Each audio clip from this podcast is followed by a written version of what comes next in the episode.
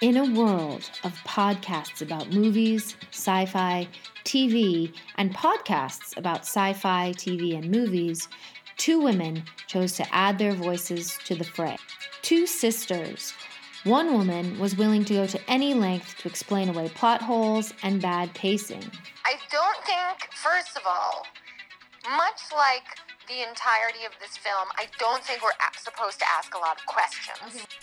The other, though, had no such sympathies. Oh, hate it. I hate it. Together, they joined forces to highlight the good, the bad, and the truly bizarre. This is See You Next Week in Space.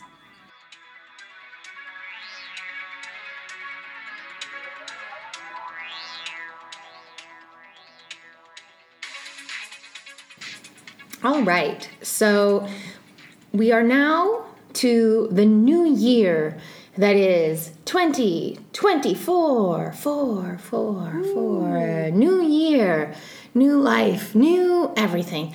And I must say, for me personally, I couldn't be more thrilled than seeing the backside of 2023. It was a real, truly terrible. I think I might even argue one of the top worst years in my personal and professional life, if you can believe that. Um, I would have to agree with like a big exclamation point from my Yeah. own perspective. Yeah, so we couldn't be more pleased that it is the new year. um, and I say this with a, quite a bit of concern because we are recording like quite a while before actual Yeah, we're New still Year. in the shit. I know. So I've like I'm very concerned I've somehow really doomed myself. Well, we got about we got about thirty days, so let's like, Um, right, right. let's be real careful. Uh, so I won't say cracks. right. I won't say any more than that. But like for the purpose of when this podcast is being released, it's the new year, 2024, big day, big, hopefully better year ahead for the two of Oh, us um, in 2024. Let me just say this: if it's worse, I quit. that's that's what I'll say about Yeah, that. yeah, If it's yeah. if it's somehow worse, if it's like kind of similarly bad, yikes! I mean, even that's pretty bad. But like, if it's worse, I will give up. yeah, yeah, that seems more than fair. More than fair.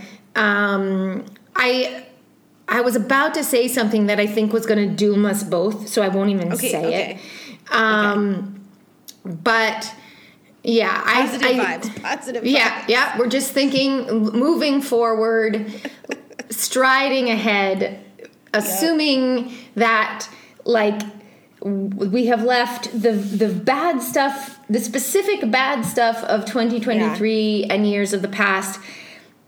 I think we can maybe hope that those things won't happen again. Like the specific Oh, goodness sake. confluence of events. I think we I feel safe saying those things are in the past.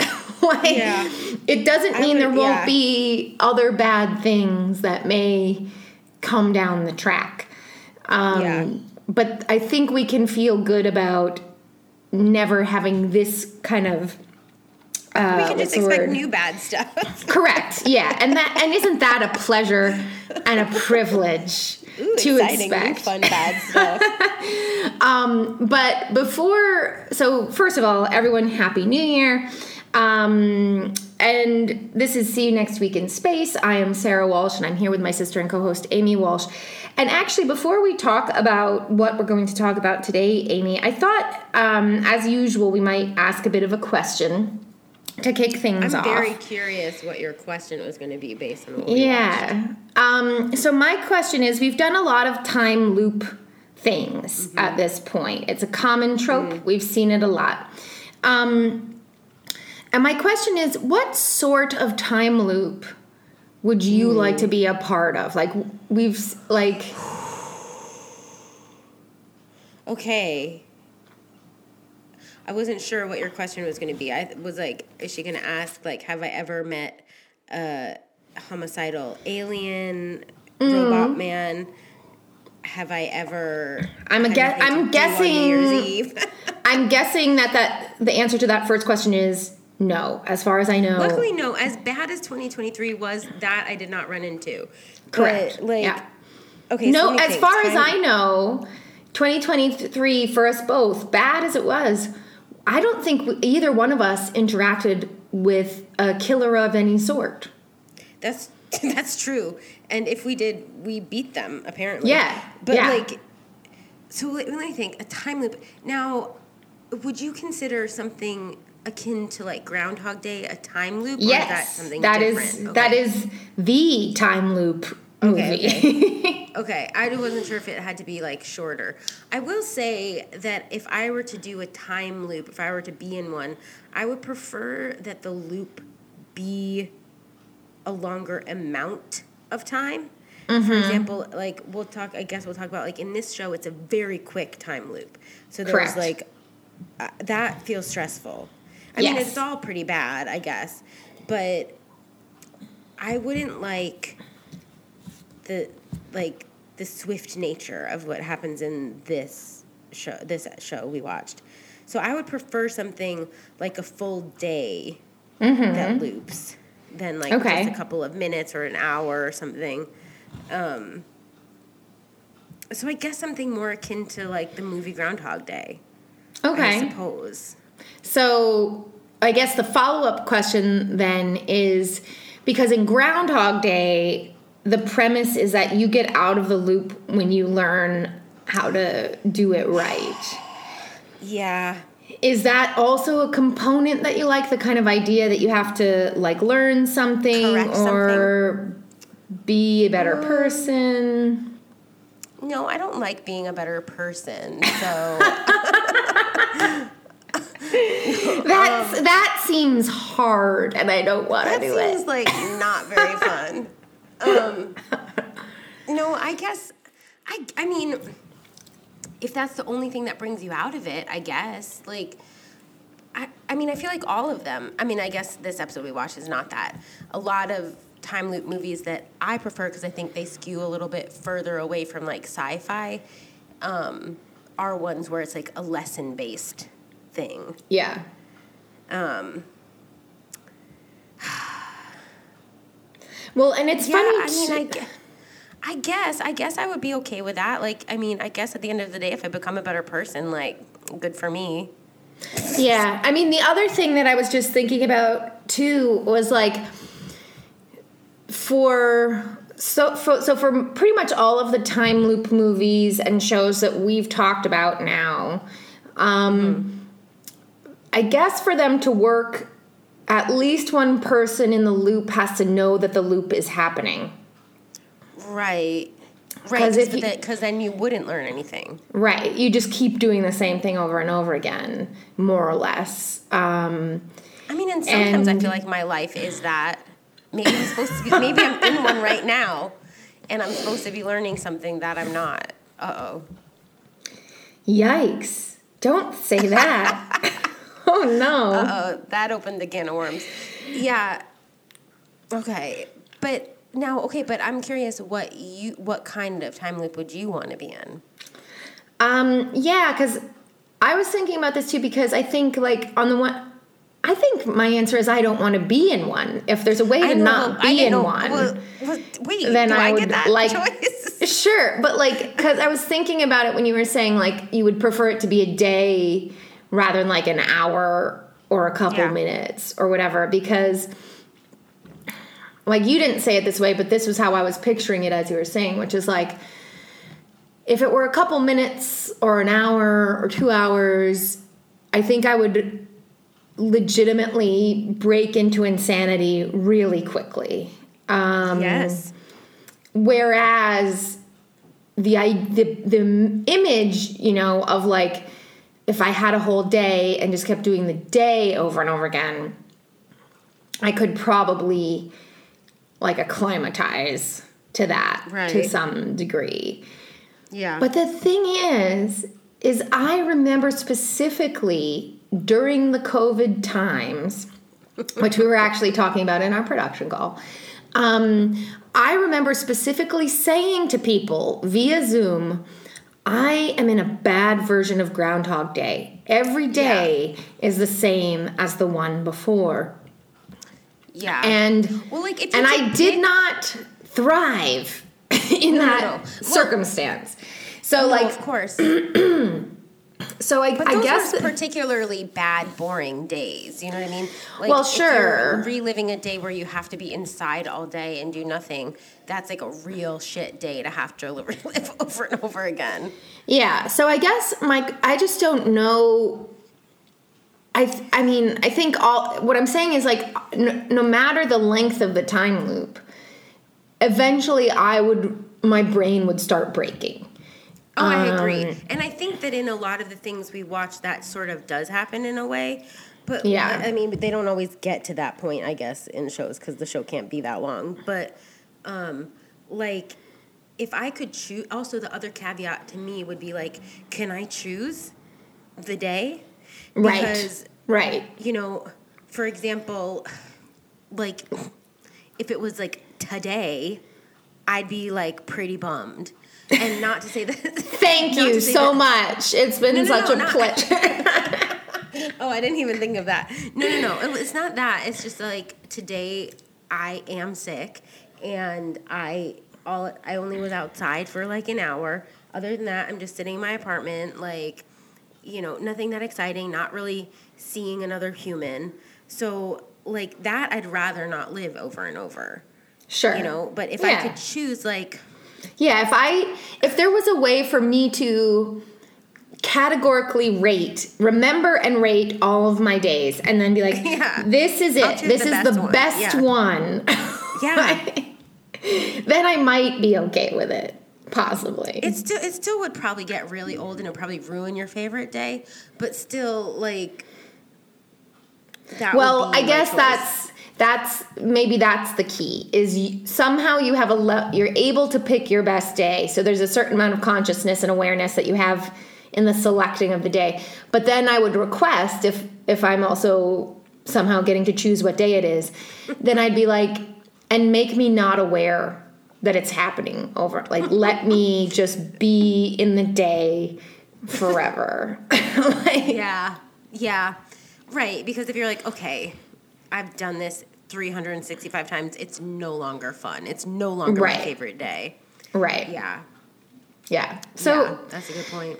But here, however, we have a very different uh, time loop setup, and we will talk about it. So, Amy, why don't you say to everyone what we're talking about uh, Okay. for our New Year's episode? So we are talking about an episode of Doctor Who. Um, I don't know. It, it's a different. There's a, many different iterations of the show. I don't know if this has like a. Anyway, Doctor Who, and the Yeah. specific episode we are watching is called Eve of the. I forget how to pronounce this. Dalek or Dalek. Dalek. Dalek, um, which is um, season 13, episode 7, which originally aired New Year's Day of 2022. So just last year. Indeed. Um, so I think we've actually done two other Doctor Who episodes in our various um, holiday season lead ups. Um, we've done in 2020, we did one of the more classic Christmas ones called Runaway Bride. And then in 2021, we also did um, a Christmassy one, but also it's I think it's kind of New Year's Eve-ish as well, called Voyage of the Damned. Um, uh, I hadn't quite. I, in those previous iterations, we never. I hadn't yet started doing the IMDb description, so I will say that now. The IMDb description of the most recent form of Doctor Who, which began in 2005, is as follows: The further adventures in time and space of the alien adventurer known as the Doctor and his companions from planet Earth. Um, So we've talked in previous versions because we've talked about Doctor Who. I think this Doctor Who is the thing we've of TV shows the thing we've talked about the most of anything. Interesting. And I guess that makes sense because there are a total of 872 Holy shit. um, Doctor Who installments. Um, and they're called installments because there's a variety of things that happen. Um, because the show began in 1963, its first iteration.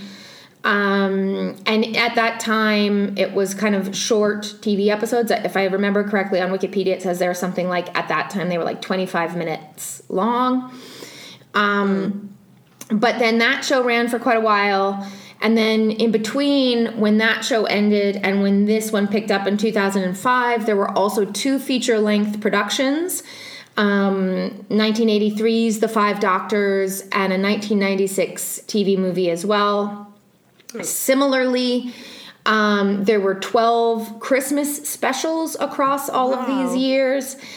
and then uh, four additional specials in 2009, 2000, 2010, and 2013. Um, Damn, people can get enough of this.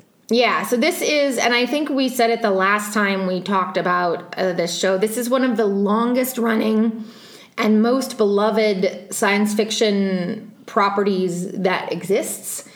Um, so much so, so much so that um, they even did in 1993. They did a two-part story called Dimensions in Time that was made in collaboration with another extremely long running and beloved British TV show called EastEnders. Um, and EastEnders is a long running soap opera that the BBC Okay. creates. And so I guess they did like a soap opera crossover. Um, funny. Which I think Doctor Who lends itself to that in a number of ways, and I think it could, probably could be quite good fun to have a look at that for those of you who might be interested. That is Um, and as the as you indicated, the Daleks are the central kind of um, plot device in this episode, and in fact, uh, the Daleks are some of the kind of are they they are the oldest villain in the Doctor Who kind of universe um, because they appeared in the show's second series in 1963. Uh, so this is something that is a long-standing uh, opponent to the Doctor. Um, now, just for kind of what's the word I'm looking for? Not transparency, just for like our edification. The Daleks. Do, describe what you see when you see a Dalek in this show, if you can. Oh, They did remind me of something like specific, but now I can't think of what that is. But they are basically like they are circular mm-hmm. or spherical. I'm not really sure what you'd say. And they have little like balls all over them, like little. They're made of metal, um, and they have little arms that are weapons and like shoot. I don't know if it's I don't know what it's supposed to be a gun or like a blaster or something. Mm-hmm. And they roll around and they just basically look like. Oh, you know what they kind of look like is a, a dumbed down version of one of the uh, robots from Star Wars. Oh, I see. Okay, like an R two D two sort of Kind of, looking like a- robot. yeah, Yeah, that's sort of the vibe they have, but much meaner. yeah. I was gonna say in terms of their shape, I feel like they look like a salt and pepper shaker, like a Oh, maybe that. that you know what I mean? Because it's. Mm-hmm. kind of like the roundy top, and then Yeah. the like. It's not really a cone body exactly, but like Yeah. you know so they kind of look like that um and they're quite um yeah they're they're uh, emblematic of the show um now what i learned which i had not known previously is that the daleks uh, are actually um what would i describe this as like a they're a cyborg actually which means that they have an organic component. So they aren't just simply robots. Um, Right.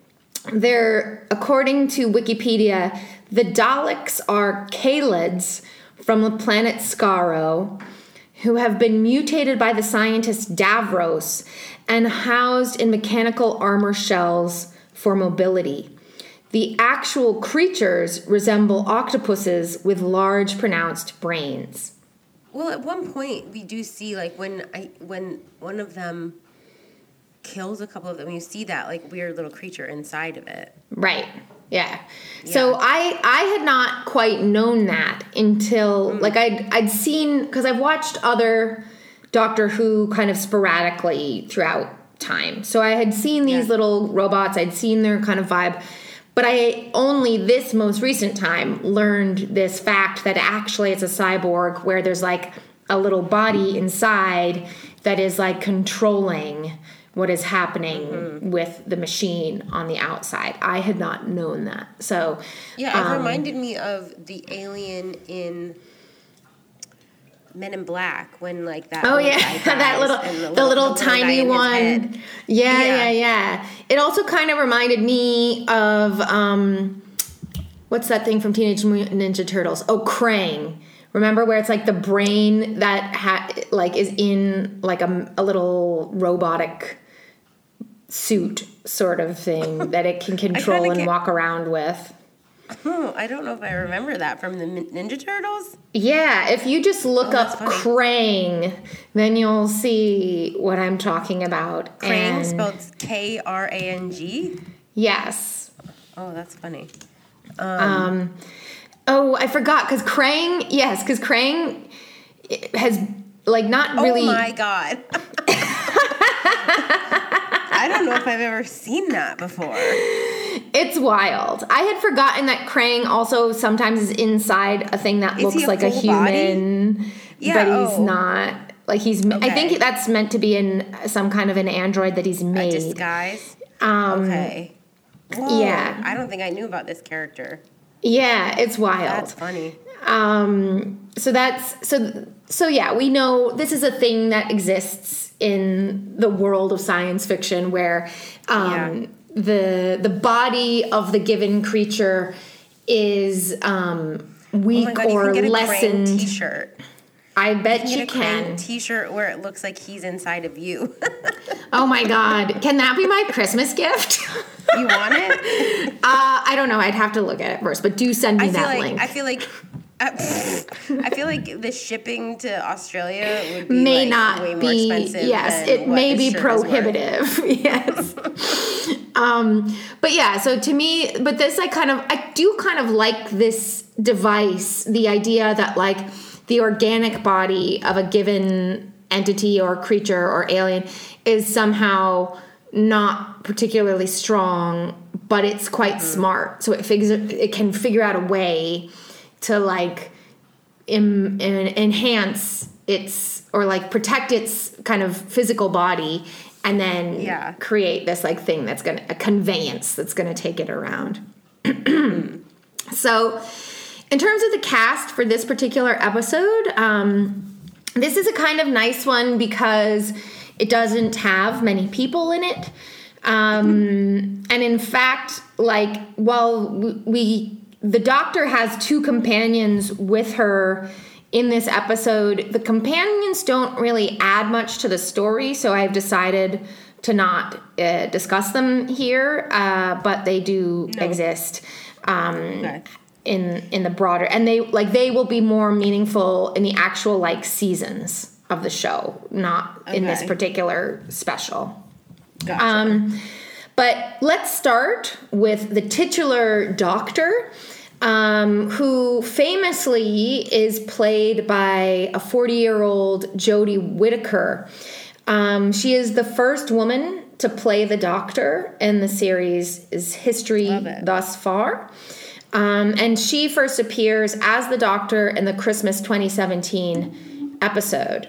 Um, she is the 13th doctor. Um, and that is, I think we've talked about this before in the context of the other Doctor Who episodes that we've done. But this was kind of perceived as controversial for two reasons. Um, the first is the more boring, annoying one that you would expect from the internet, which was many people, mostly men, didn't care for the fact that the doctor was being played by a woman. Shocking. Yeah. Um, the other, I would say,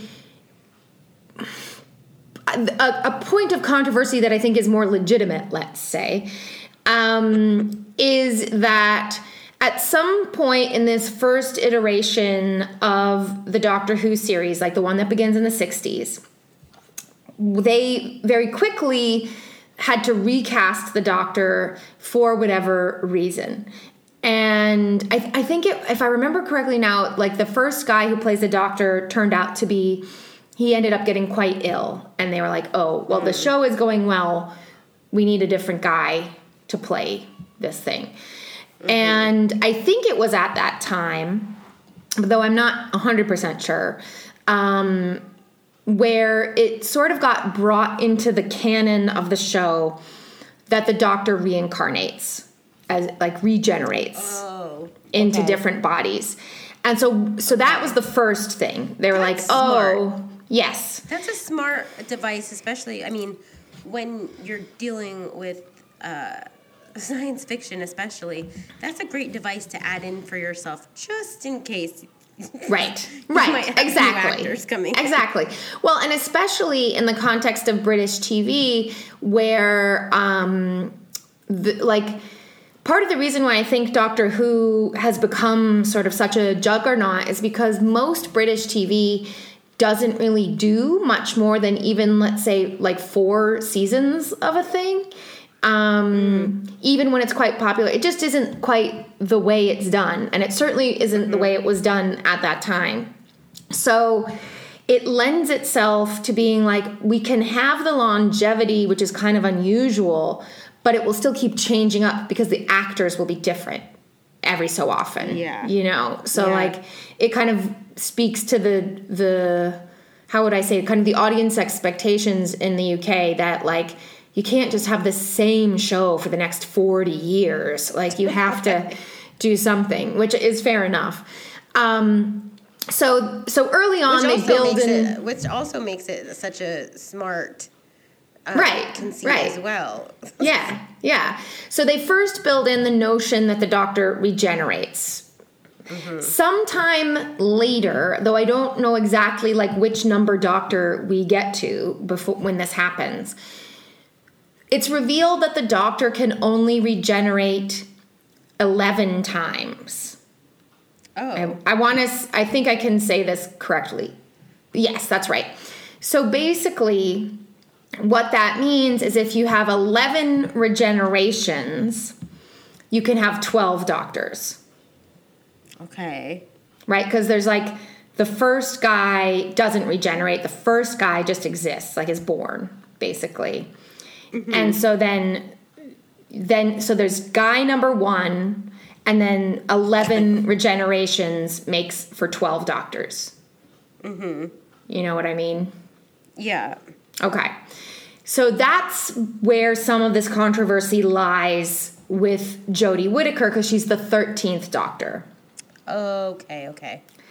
So it's like what but you said and so I, and to be honest, to be honest, I tried to figure out how they had like retconned this so that she could have thir- so that there could be 13 and I genuinely didn't understand it. Um But they did come up with some type of excuse. Yes. Yes. Okay. Basically, as you'll see from the uh, thing I put on the outline, all I could really suss out, and it's it's one of these things where I'm like, I would have to watch other episodes, I think, to actually like see them explain this better.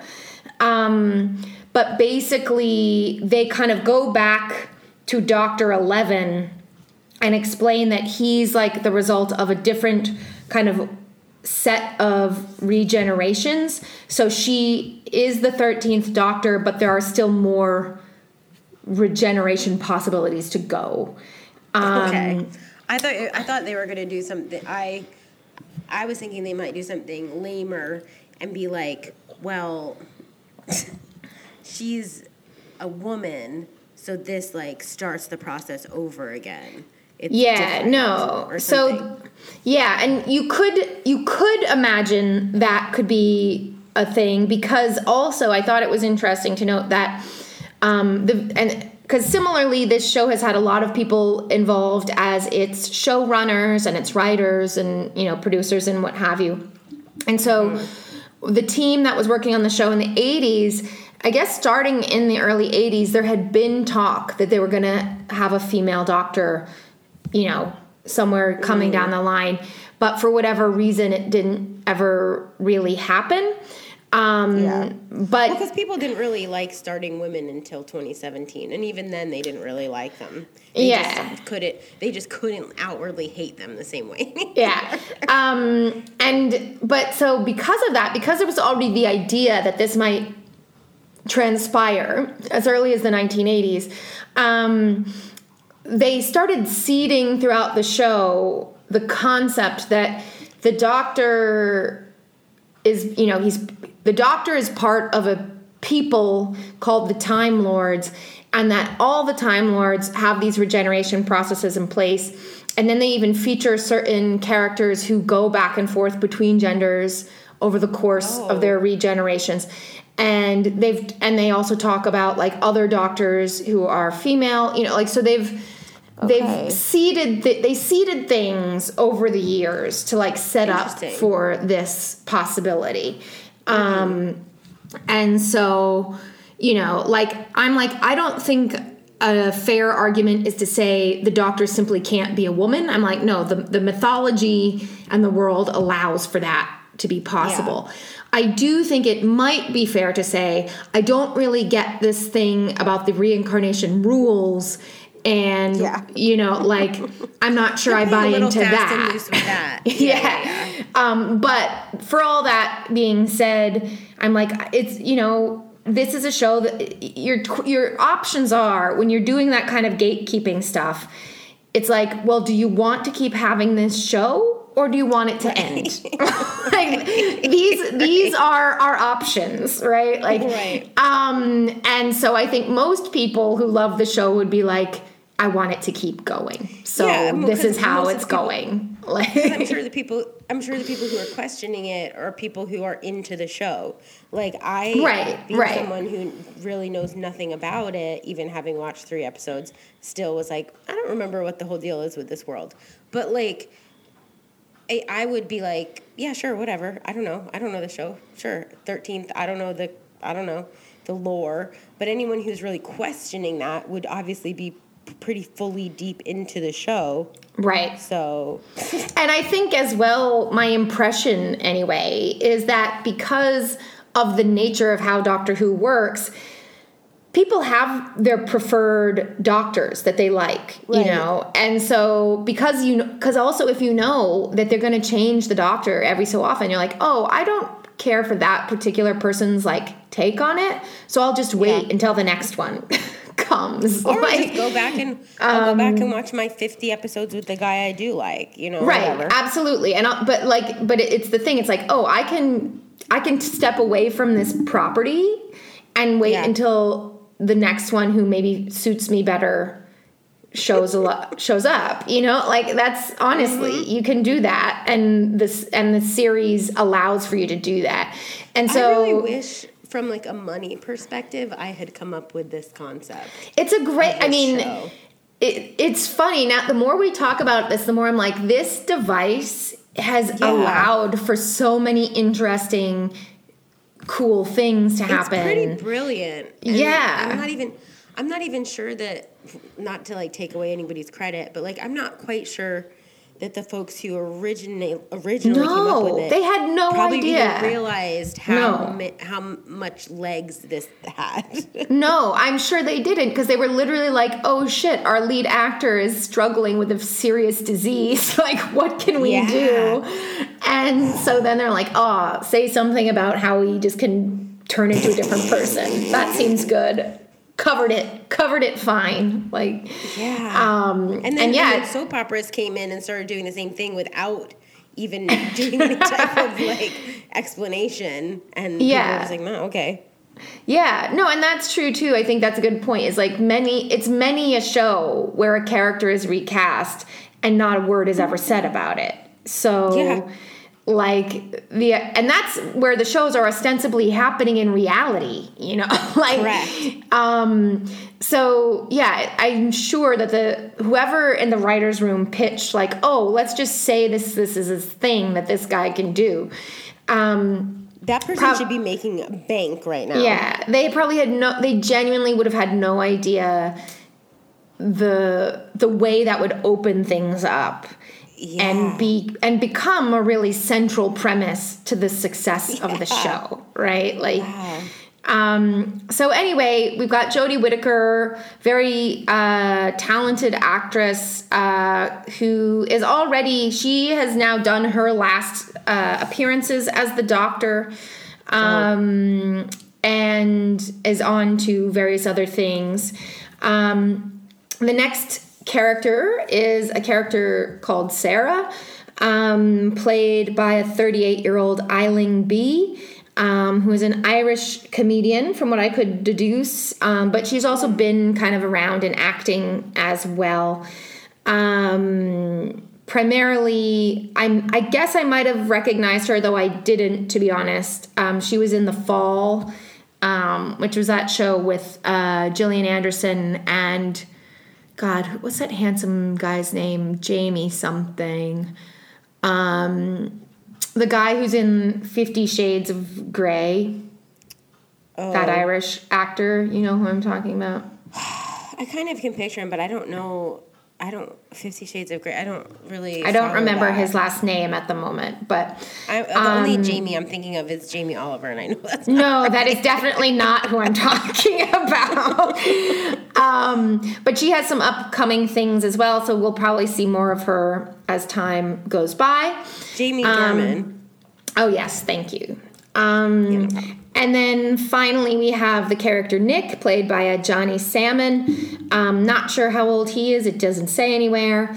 Um, he he seems quite new, at least to the acting world, um, because his first credit is in 2018. Um, I liked him. yeah, I thought he was really good. And then this this episode is his fourth credit, so he's really Oh, wow. like quite new. Um, and like it looks like he's in a new version of a series that he was also in in 2018. The series is called Dreaming Whilst Black, and I think that's actively taping at the moment. So we may again with him as well see more of him as time goes by. Okay, now I have a quick question that's Sure. like not really about this show, but is about this show.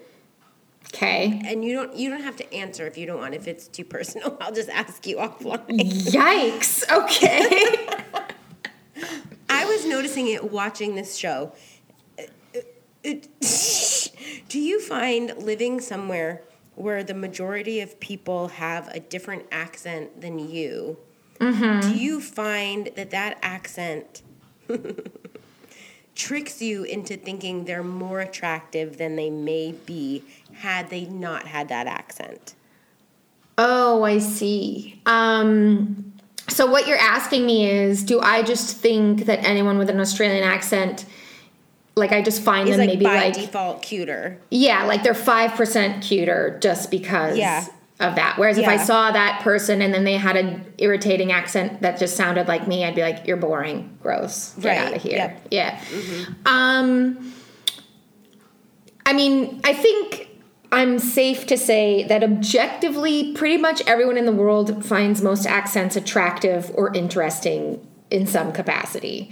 Um, if we didn't, no one would ever talk about it. But people talk about it all I the time. so. So, I guess so. you know, um, people even have preferences for which accents they think are more attractive and which are more Oh, well, off-putting. You know, like I mean, and, and I and I sort of think that that's like objectively true. I mean, I think there are like objectively bad accents. sure. No offense. Um, no offense, Boston, but like objectively pretty bad. our our very own home state. Um, although I I have a fondness for the Boston accent. Um, I do too, but it's really pretty bad. But It yes. is, yeah, yeah. Um, but as for me personally, Um, I think at this point, I'm so used to the Australian accent it. that it doesn't affect me in the same way as it has done, like it would have done when I first arrived here, right? Like, Yeah. Um, Yeah. At this point, I'm like, I don't think I have any like accent goggles on that suggest that I'm like, That's exactly what it is. That's totally what it is because I was watching this show being like, everyone's so cute. Like, they're Sure, just all cute. yeah. And then Yeah. I'm like, are they really? Or they just like talk cute? are Like, they just British? Are they cute or Yeah. are they British? yeah, that's, that's the show. Um, and in Sarah's case, she's Irish, so she's even got like Even that cuter, going on as well. Yeah, Yeah. for That's sure. Even cuter because if because the, le- the less I can understand you, the cuter. Well, of course, because then you could be saying something horrible, and you're like, I don't know what you're talking about about the alt right. You're fully speaking a different language and it's so cute. Yeah, exactly. Exactly. So, no, I mean, I do think there's a bit of that at play always when it comes to anything we watch that's in like a British accent thing or like Yeah. a, and it's just, it's built in. They're auto- Um, they're automatically smarter sounding. Even like the people who are supposed to have like more like quote unquote lower class accents like Right, right. sound smarter to me. yeah, um, Yeah. Anyway. yeah. Just yeah. A, just a, a query. Yeah, no, I mean, I think it's funny too because, like, I feel because I do like to watch a lot of British TV, but it comes and goes. I'm not watching as much of it now as I have at different other points in my life. But, like, mm-hmm. what I will say, I do feel like what we're seeing a lot more now in British TV is a broader depiction of what Britishness sounds like and looks like and acts like. Like, and so yeah, because a lot of the stuff I'm watching now, first of all, there's a there's a shocking amount of Irish people in British TV now in a way that I feel like I I'm not used to seeing. Um, And and and I don't know if this is a correlation. So my sincere apologies, Irish people. Um, there's also like a lot broader scope for showing people of varying classes.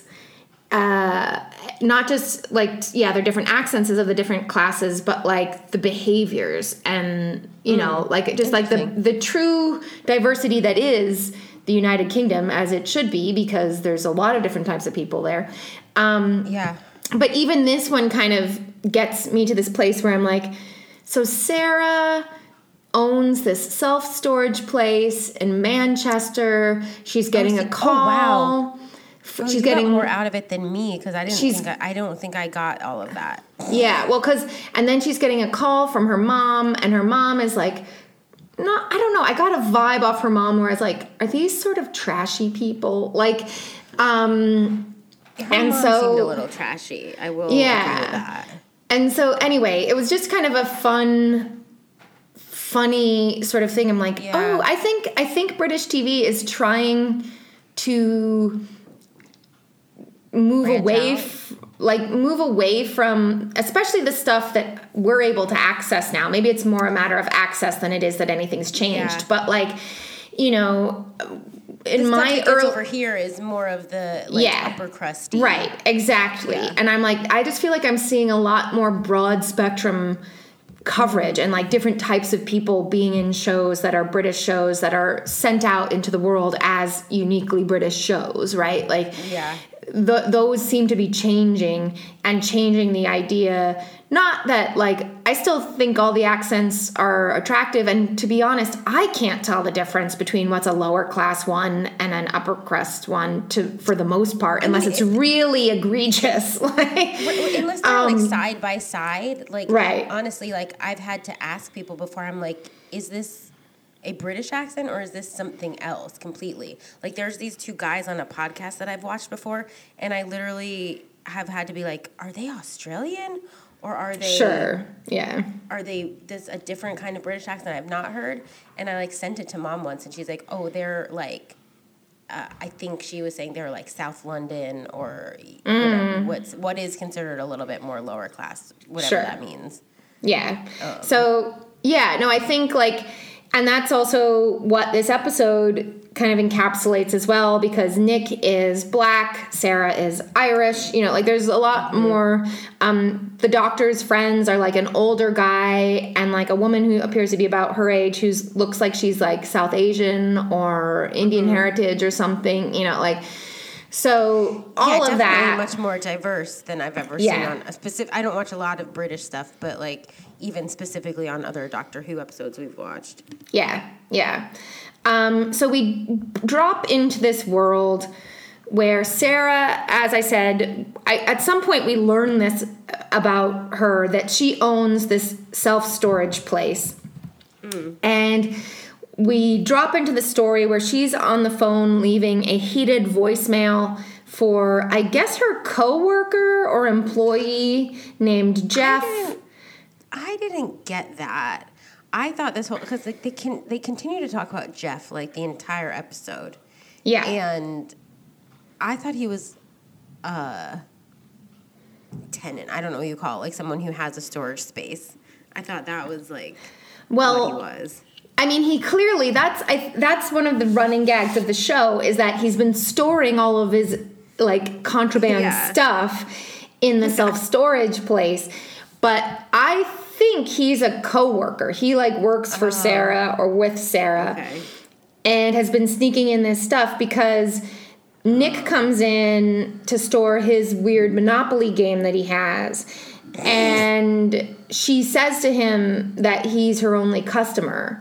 So, oh. my impression, or what I oh. thought was happening, was like the self does the place storage. stay afloat. I know, I know. That's the thing. Is like the self storage business is failing yeah. and as as fewer and fewer people are putting their stuff in there jeff is just filling it up with his stuff Oh. Mm, that's what i understood to be the case but nick still is co- showing up and he shows Still a up Monopoly game.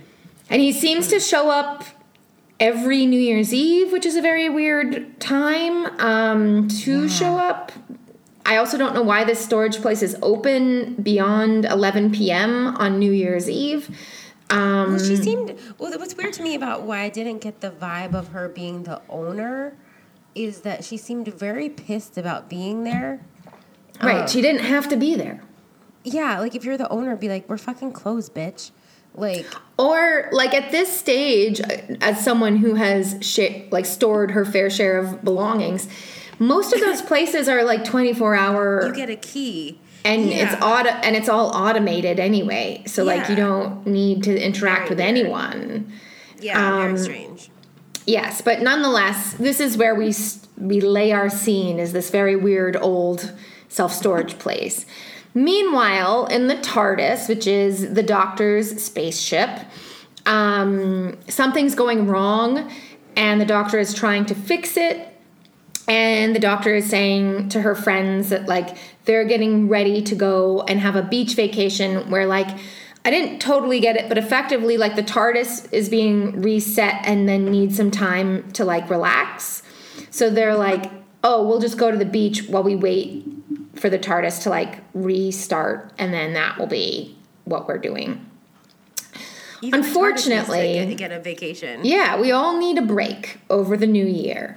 Um, now, unfortunately, rather than ending up on the beach where they were supposed to be, they end up in the basement of a self storage place in Manchester. Um, That sucks. which is a real fucking letdown. Let's be honest. Yeah, that is like, that is that is quite the come down. if you're like, oh, I can't wait to be in the Caribbean, sipping a drink on the water and watching the breeze flow, blow by and feel it in my hair, and then you're like, wait, where are we? What the fuck is this? Self storage basement in Manchester. This couldn't be worse. This could not be worse. literally Um, really bad. And unfortunately, upon that's already bad. That's a real harshing your vibe sort of situation. And then, unfortunately, the doctor's little like device indicates that there's a temporal disruption in the building.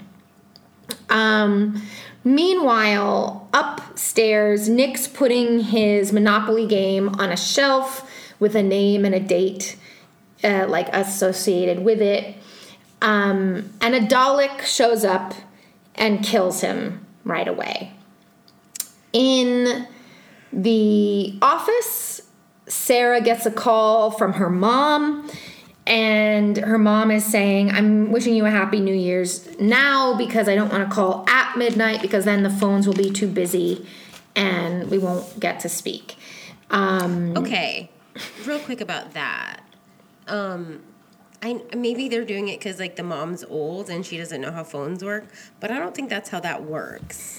No, and Sarah even says that repeatedly to her mom. She's like, Mom, that's not how that works. You can call me at any time. Also, I will say, I will say in terms of the texts she gets, I know people send their fair share of like Happy New Year's texts like for no good reason, but like.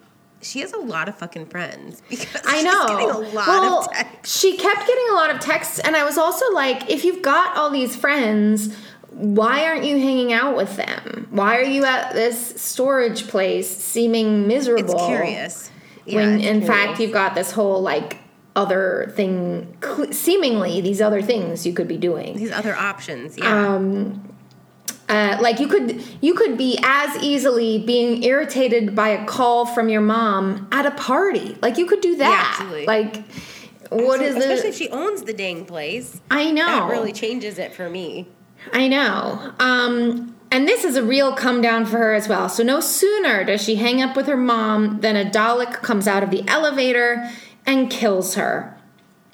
Um, the doctor and companions then arrive also in the office, only to kind of encounter this Dalek and ask why it's there. Um, and the Dalek basically at this point doesn't super reveal anything beyond its desire to kill the doctor, um, which it does um, along with her companions. Um, and that is the cold open.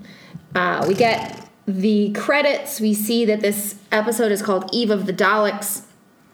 And when we come back from the credits, we have begun the first time loop. Um, Sarah looks at her phone so that we can learn that the time is now 11:52. Um, and I don't totally know because I was having trouble following the logic of what starts happening with these time loops.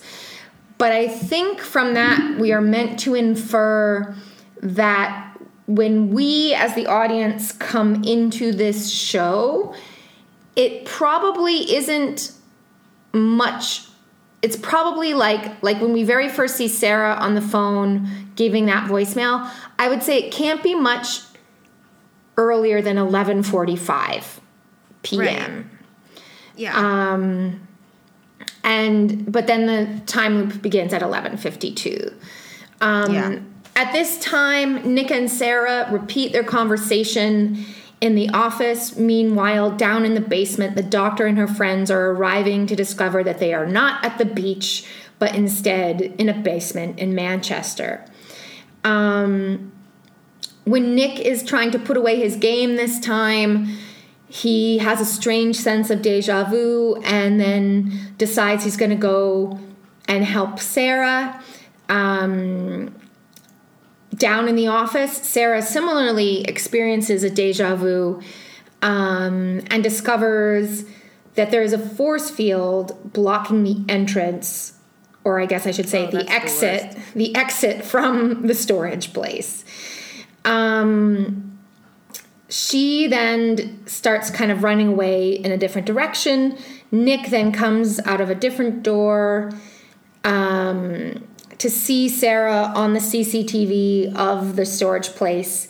Um, she's running away. The Dalek comes into the office and kills Nick. Those guys um, are real assholes. Yeah, I mean they they are singular minded in their purpose. I will say that. They just they aren't Um, even at all provoked, and they're just like exterminate. Yeah, well, and I found I didn't like their voice. Like I didn't like the voice because it was like something about it was like really grating or like it really was like yeah something it made me it put my teeth like like, like it, it felt like when somebody scrapes their nails across a chalkboard or something like i wow, really okay. didn't like how they sounded um, especially when they're yelling exterminate um, Yeah. i didn't like that. Did like, you like it how they showed every time someone died, they showed their skeleton? I did kind of like that. I will say that was kind of fun. Um, this is Sarah. Then, when she's running away, finds again a whole wing of storage units full of Jeff's stuff. Um, and this is now reminding me. Have we, I think we've talked about this before? How just the name Jeff seems to indicate a problem. Uh, That is, I did we talk about this? Maybe we said it like literally last week. I can't remember, but I a hundred percent. I don't think I've. I'm trying to think of like any Jeff. I forget. I know because I offend. know. I know we talked about this recently. I just can't remember in which the guy- context. was the guy. was the guy? What was? Oh no, his name was Hoagie. I was trying to remember Yes. his name was Jeff in the most recent thing we watched. But yeah, I stand by whatever it was that we said. Like if they're named Jeff, that's like strike one. Yeah, Um, there's something weird. I don't know why, and I wish I could remember which, th- like, who we were talking about then. Um, And you know what I will say too, which is this is gonna sound like super strange, and I feel like I've even like I feel like I even watched a video about this recently where someone else was saying the same thing about this name. But they were saying too, they were saying too, like, but if it's spelled G E O F F, I'm not as mad. But if it's Oh. spelled J E F F, now that's Definitely hate funny because I you feel the opposite. I feel the opposite. If someone is G E O double F, J off, Mm-hmm. um, I don't like that. It's more I- pretentious. It's definitely more pretentious, but I feel like they could be a little bit more upper crust. I don't know. Well, I know. sure, It's- sure. well, okay, well, you know what's even worse than that? J E P H. oh God, That's the worst. no! Who even? d- Oh, I what? know. I know people who spell it like that. Oh God. Ugh. Anyway, I don't real, and I'm not close with anyone named Jeff, so I think I feel confident saying I don't like anyone named Jeff. I think so. I don't think I've ever met a Jeff where I'm like, yeah, you're cool. Yeah, I don't know what it is, man. I don't know what it is. Um, I I sim maybe that's part of what it is, know, right? Is like it's a name that like seems common, right? Like you're like Jeff, Yeah. yeah, everyone knows a Jeff, and that's probably Yeah. true. But it's not that common, actually. And so Yeah.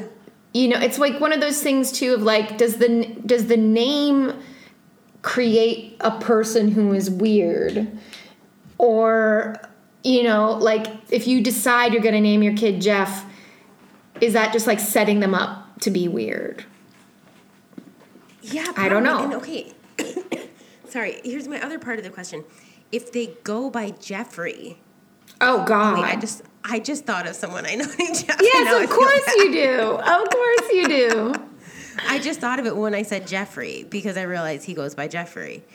Um, which i gotta I say is that worse for you? it's worse it's worse okay, I feel like it's better for me. I feel like Jeffrey feels more respectable.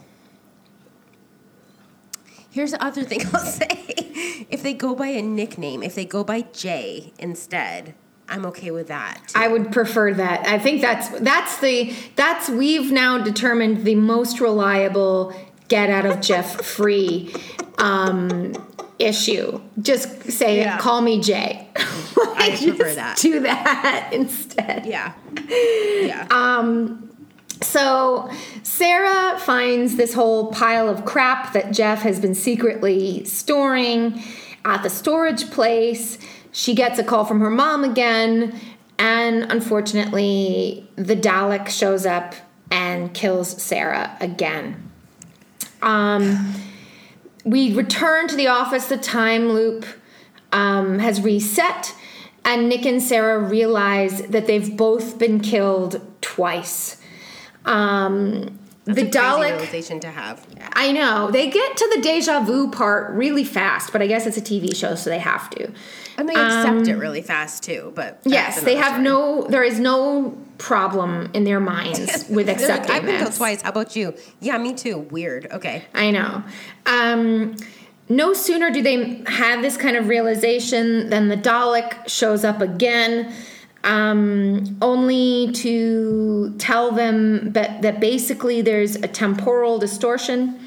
And he and the I, well, the Dalek doesn't have a he. Dalek uh, kills them They have both. a kind of he energy though. I'm not gonna when someone is like just randomly A straight up out of nowhere a murderer and wants to kill me for seemingly no reason at all, I do ascribe a masculinity to that, I suppose. Oh. Like, Hundred percent. And if you want to say that that's like profiling or something, cancel me. I don't know, but hundred percent. Um, needless to say, this again sets off a new time reset. The loop comes back. It's now, I think, eleven fifty three. Though I can't remember if you actually. Oh yeah, maybe it shows it. I think they show that. Um, and Sarah is back in the office and she sees the Dalek coming for her on the CCTV uh, that's there. So now there's a whole s- series of like, where, yeah, as you'll see here, I'm just like, everyone just starts running around the building to various places. It's unclear to me what they intend to do as a result of this running around. Um, I I mean, I'll be honest though, that's kind of real because like if I realized, okay, I'm in a time loop. I'm also in this like weird ass storage building and I keep getting killed every time. I think I'd probably start running aimlessly too. Yeah, prob- probably it's a natural reaction because you also can't escape. So like that's part of the problem. yeah. Um, when we return back, we're in one of the weird hallways of this place. Nick and Sarah run into each other, and then they're kind of discussing how these time loops keep happening. This is when the doctor and her companions run into them as well. Um, and Sarah asks the doctor what's going on, that they've died twice so far, um, eh, but nobody knows why the Dalek is there and why it is so hell bent on killing them all. Um, this is like the first time basically where they all speak together as a team and want to work together to figure out what's happening. Um, they're having this discussion in Nick's storage unit um, where he reveals that he has this storage unit full of random stuff because it is items that his ex girlfriends have left at his house and he's saving them in case these women return, I guess. Whoa. Okay, I missed that reveal. Yeah. Rough. Well, and especially because like, like it's the kind of thing where like the group is like talking, talking, talking, and then all of a sudden, like everyone kind of goes quiet and is like, Nick, why do you have all this stuff? And why does it say like names and dates next to it? Wow. Like, um, and that's when he's like, oh yeah, this is like the stuff I've kept from. And so then they, so of course, then all the women in the group are like, um, Yikes. you, these women are alive. One of them says, these women are alive, right? Great question. And he's like, Of course they are, of course they are. And then Sarah's like, Okay, so you're just fucking weird then. Um, why would you save all this crap? Why do you keep coming on New Year's Eve? She gets very upset. Um, and basically kind of lays into Nick and says, You're just like this kind of useless example of humanity. Um, to which then Nick's kind of response is that um, when the Dalek comes and finds them, Nick just goes right into the hallway to be killed. Um, I guess he thinks that what he's doing is offering some kind of distraction that would allow the rest of them to run away. Um, But that doesn't really prove to be true. Um, Sarah's mom calls again. Uh, then Sarah tells the doctor that Jeff's various storage units are upstairs and there is stuff in there that could be used potentially against the Dalek. Um, this is also when the doctor finally figures out that not only are time loops happening, but they keep shortening by a minute each time. Um, and basically, what the doctor recommends is that they need to um, behave unpredictably because the Daleks are, I guess, capable of running various like calculations or scenarios or whatever you'd call it. And so they know like how to predict what might happen so that they can kill everyone. Um, That's rough. That's hard to combat.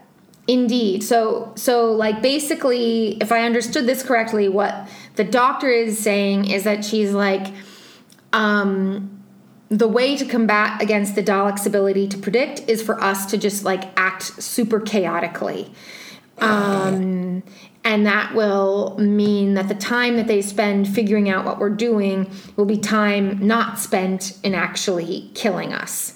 So so basically what she's gearing them up for is like the next time in the next time loop we have we have we know what we're doing straight away.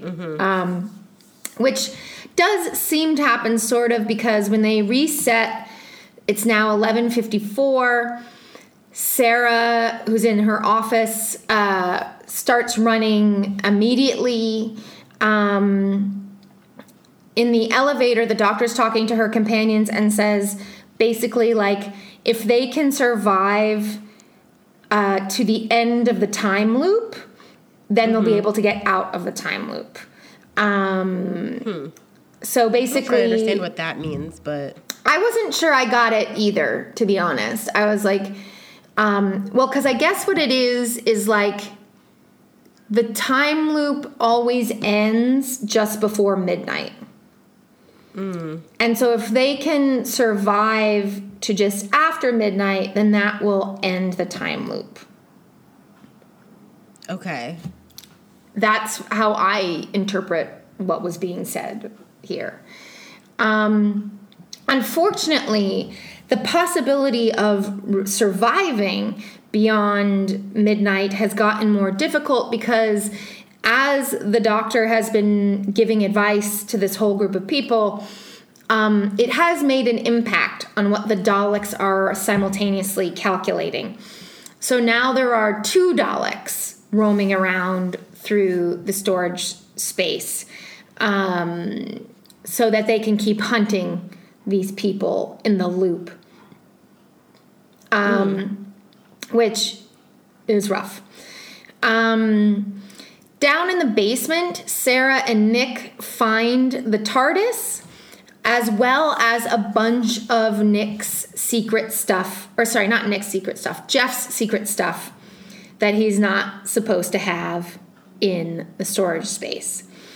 Um, Sarah and Nick have a sweet moment here where uh, Nick reveals that uh, he has been trying to save her life in the various time loops. Um, but she then reveals that she has not been doing the same for him. Um, so that's that.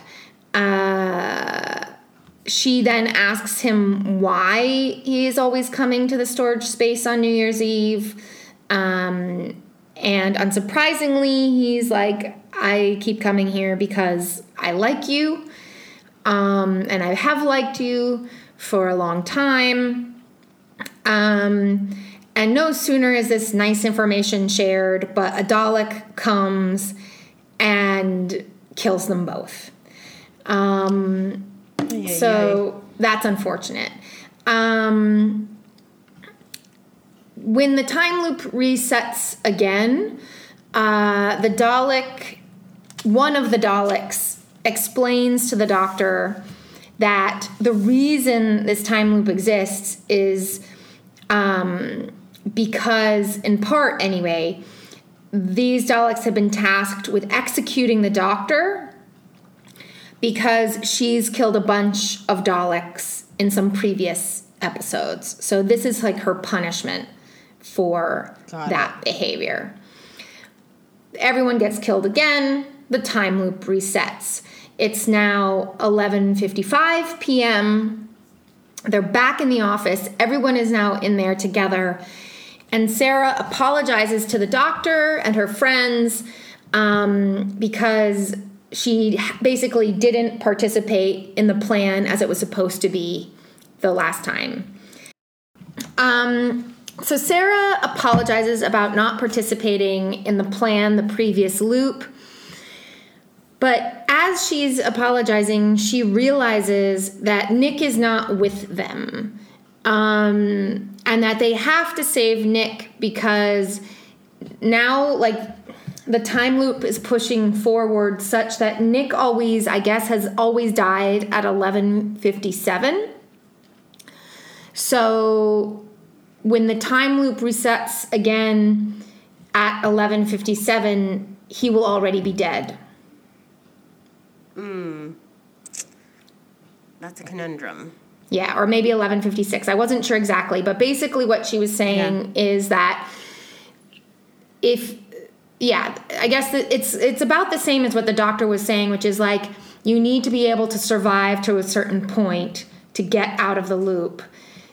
In this case, because the loop is tightening and tightening each time, if you can't survive beyond a certain point in it, then when the loop fully shuts, you will be dead.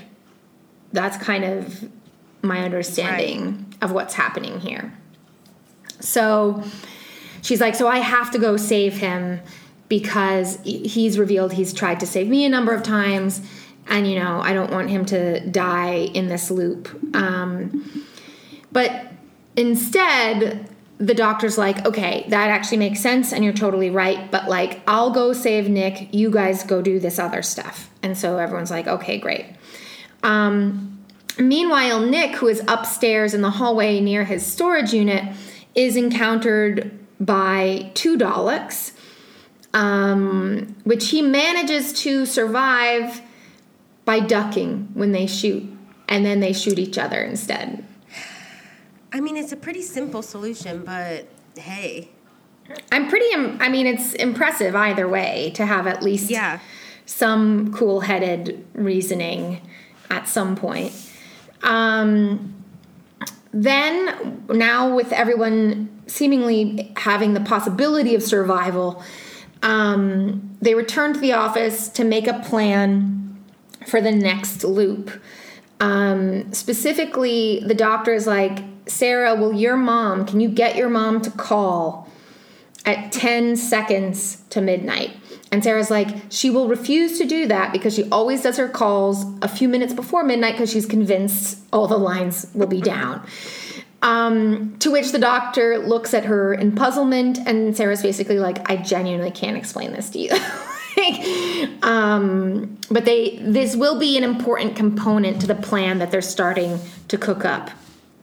And I guess we can infer that the plan seems like it's working because now there are three Daleks who are on site because whatever they're doing is messing up their their calculations. Um, so the three Daleks kill them all, and the time loop is now reset to 1156. Okay, so yeah, that explains it. Nick never survives beyond 1156 in any of the Okay. loops. So that's why that time they had to save him. Okay. Um, at this point, we now see a variety of the characters get killed again, like a number of times. Um, and then we return down to the basement, where the doctor has now found a stockpile of fireworks that Jeff has brought in to the storage space illegally. Um, and I say illegally because in one of the opening episodes, in the opening scene, we learn because Sarah says so that there are certain items that are prohibited from being stored in the storage space, and fireworks is one. Um, And so basically, what now is going to be happening is that uh, the doctor and these various other players have devised a decoy plan that they will be, some of them will be pursuing this decoy plan to trick the Daleks, while other members of the group will be doing the, like, you know, real plan. And that's what will allow them to survive. Um, everyone gets killed again. The reset has now happened. It's 11:58. Everyone gets killed again. They have one last Lord. chance to go through. Um, uh, in the office, Sarah tells her mom to call her exactly 10 seconds before midnight, and her mom is like, "I don't." re- stressful. I know. I like even aside from like this mom being a little bit irritating, I would I would be struggling with that myself to be like, what do you mean exactly 10 seconds before No, midnight? I would like need a lot more explanation when as do- to why and like it. and like But then do you mean like, I will die? You want me to like literally like press the button to the call button at 10 seconds or you want the call to go through at 10 seconds like when Exactly. when am I doing this? I would be stressed. I would be stressed about like the exactness of it. Yeah. Um, down in the basement, because basically what they've decided to do is use Sarah's phone. I think this is what I understand. They're using Sarah's phone as a detonator for the bomb that they've set up that is going to blow up the building and allow them to have a distraction to leave the building and blow up the Daleks in the building, which is indeed what transpires. The Daleks come down into the basement. They think they found the doctor holed up amongst a big set of boxes of fireworks. Um, Which I must say, uh, if I were a Dalek and I see just a big pile of fireworks and I think someone is hiding behind a box of fireworks, um, I'd be careful about that. Well, it also sort of flies in the face of what we've learned about the Daleks, to be quite honest. And I'm not one to like nitpick, but we're t- saying these are very intelligent beings. Right. That doesn't seem intelligent to me. Right.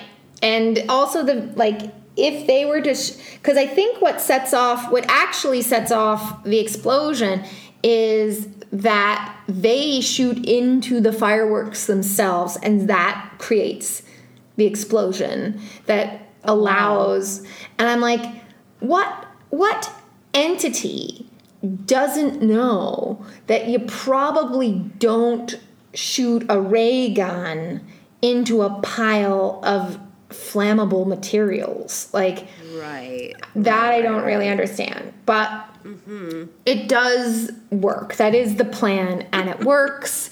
Um, the whole storage space goes up in flames, but like fun flames because it's still fireworks. That's true. and they all watch all the people who have been in the time loop run outside they're able to watch this whole display um, the doctor and her friends head off in the tardis for further adventures and i don't know if this is meant to be like a week later or a day later or what, but now um, Sarah and Nick are getting into a taxi to go to the airport to go on an international trip together. Um, and that is the end of the show. And I think they even say something like, oh, this is going to be kind of a crazy second date. And I'm like, so they the might f- even say first date. yeah, Like, well, I can't remember. well, because I'm like, either way, whether it's a first second. or second date, that means, like, if you call it a second date, that means your first date was during a time loop thing in which you were killed multiple times and traumatized. So it's like trauma I mean. I think that uh, big time, big time. And then, But I mean, to be fair, he did say he liked her before this time loop. well, he liked her, but she didn't even know he existed.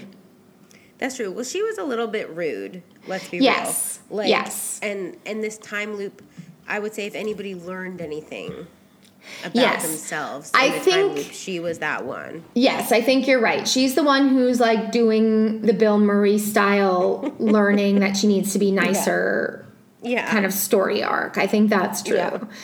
Um but yeah, I don't I don't know. I'll say this. I personally think that even if you've had the best first date on record of human history, not so into an probably international trip on the second date. Probably not. No. Hmm. And the only rigid. the only caveat I can think of to that rule is if you live in a place where it's easy to go to another country, like many parts of Europe, like various parts like it of the US or. North America, right? Like if if you're like in Buffalo and you want to go over to the Niagara, Canada side, like I guess that's okay. That's a drive, like Sure. whatever. but like, um, you can go there for a couple hours if you want. Um, Sure. But whatever they're doing, whatever they're undertaking, seems quite a bit more than that. than that. Yeah. Um, So I, I that all I can say is it would make me uncomfortable. But again, I'm single and alone, so what do I know about? Well, but you're also you're single and alone and alive. True. And I would be concerned that and this is maybe a very dark take, other than it just like going poorly, is like you could be killed. True. Yes. But I guess they don't have those fears because they were already killed multiple times anyway. So That's true. that So, they've ta- that fear is gone. That fear is taken away for them. And it's been proven that he will try to save her if she That's true. That's true. be killed. Yeah. So She may maybe- she may find that she doesn't like him romantically, but he has already proven that he is not a danger or a threat. he will at least So- keep her from getting murdered. or he will try. That seems okay then, I guess. I mean, Um, it's step one. It it could be worse. It could be very much worse. um, and that's my that's all I'll say about dating. And and I suppose to wrap things up in a sense that like rounds out part of why 2023 sucked was my attempts at dating as well. So uh Here's what we do: we both get stuck in a time loop and try to find somebody within that time loop. it would And then by the in a time we're out of it, it's, We're in we love. Actually, we haven't lost any time per se. Right. But we're fully in love, and other people think we're crazy. right. Indeed. Um That's the plan. it, it's no stupider than any other dating plan that I've ever heard or come up with.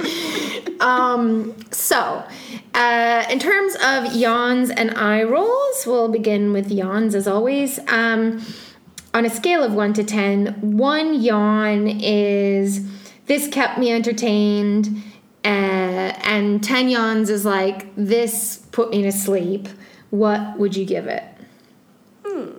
I think I would say like two. I only stopped it once to check about a time code, That's great. and that's pretty good for me. yeah, it Um, is. and I was, and it wasn't really because I was bored. I was just like genuinely curious how much time had passed. Sure. Um, so yeah, I was like pretty into it. So not that boring.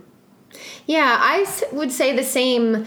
Um, and even though I guess I would do a two as well, and maybe even a one, because what's nice about a time loop in the context of a TV show rather than a movie is there's not really enough time for me to get bored with the concept Yeah. right like one of like when i was thinking back to some of the other time loop stuff that we've done more recently and like i, I guess especially that one called meet cute um, Oh, I forgot about that one. where i do think sometimes the time loopness of it all can allow for like kind of a second act, act slump where i'm like i'm getting bored of watching this stuff happen Yeah. over and over again like Yeah. Um, and so this one did well in that sense. Like I didn't Yep. really feel like, oh God, this again, like blah, blah, Yep. blah. So pretty well executed. In terms of eye rolls, one eye roll is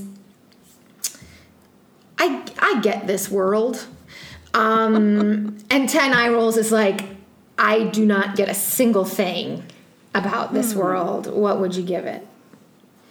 Hmm, hmm, well, like, here's the thing that's weird about this for me is like, it's one of those ones where like, I buy it, but I don't know that I really get it. Um, the time loop of it, I'm like okay with. Actually, Doctor Who as a whole, I still don't feel like I get, even though I know you've explained it to me many times. I still feel like I don't understand what the whole deal is with the doctor and the TARDIS and the whole like I don't get it. Um, so overall, even though like episode to episode, it doesn't really matter. Like Yeah. I understood everything that was happening in this world, in that I needed for this episode. Right. So that's a tough one for me. I would say because of that, maybe I'll just say like five. Okay. like just I'm right down the like, middle. Neutral about it. yeah. Sure. Um, yeah, I'm just having like a quick look. It does seem so. I like in terms of what you were saying before about like kind of what is this show and like what is it like and like whatever. Um, like I think it also seems to sort of depend um, on the people who are involved in running it, how they want to approach it. Because like I'm looking right now and like most of what is happening in the Jodie Whittaker seasons seems to be fairly um, serialized, and particularly um, the season that this episode appears as a part of has like the first half is all meant to be like one story that fits together. Um, in the in other versions with different doctors and different creators involved at various points, I would say it sometimes lends itself more to being episodic, um, Okay. with like nods to kind of ongoing story arcs. Um, but it does seem to sort of go back and forth between those things.